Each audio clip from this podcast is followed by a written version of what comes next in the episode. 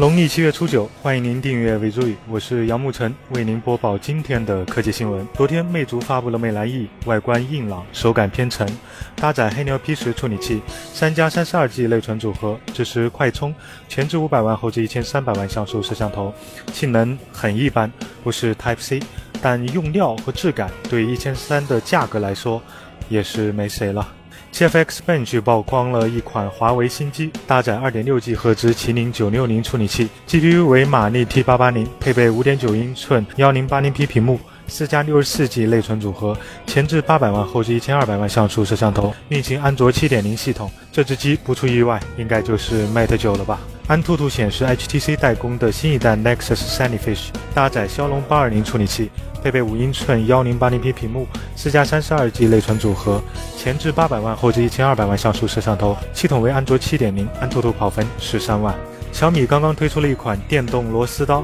自称做工优良，支持各种螺丝探头，可以满足日常使用。不知道小米这款可以旋转的独龙钻，除了拧螺丝，还有什么其他的用处了？极简又拉风，我们明天见。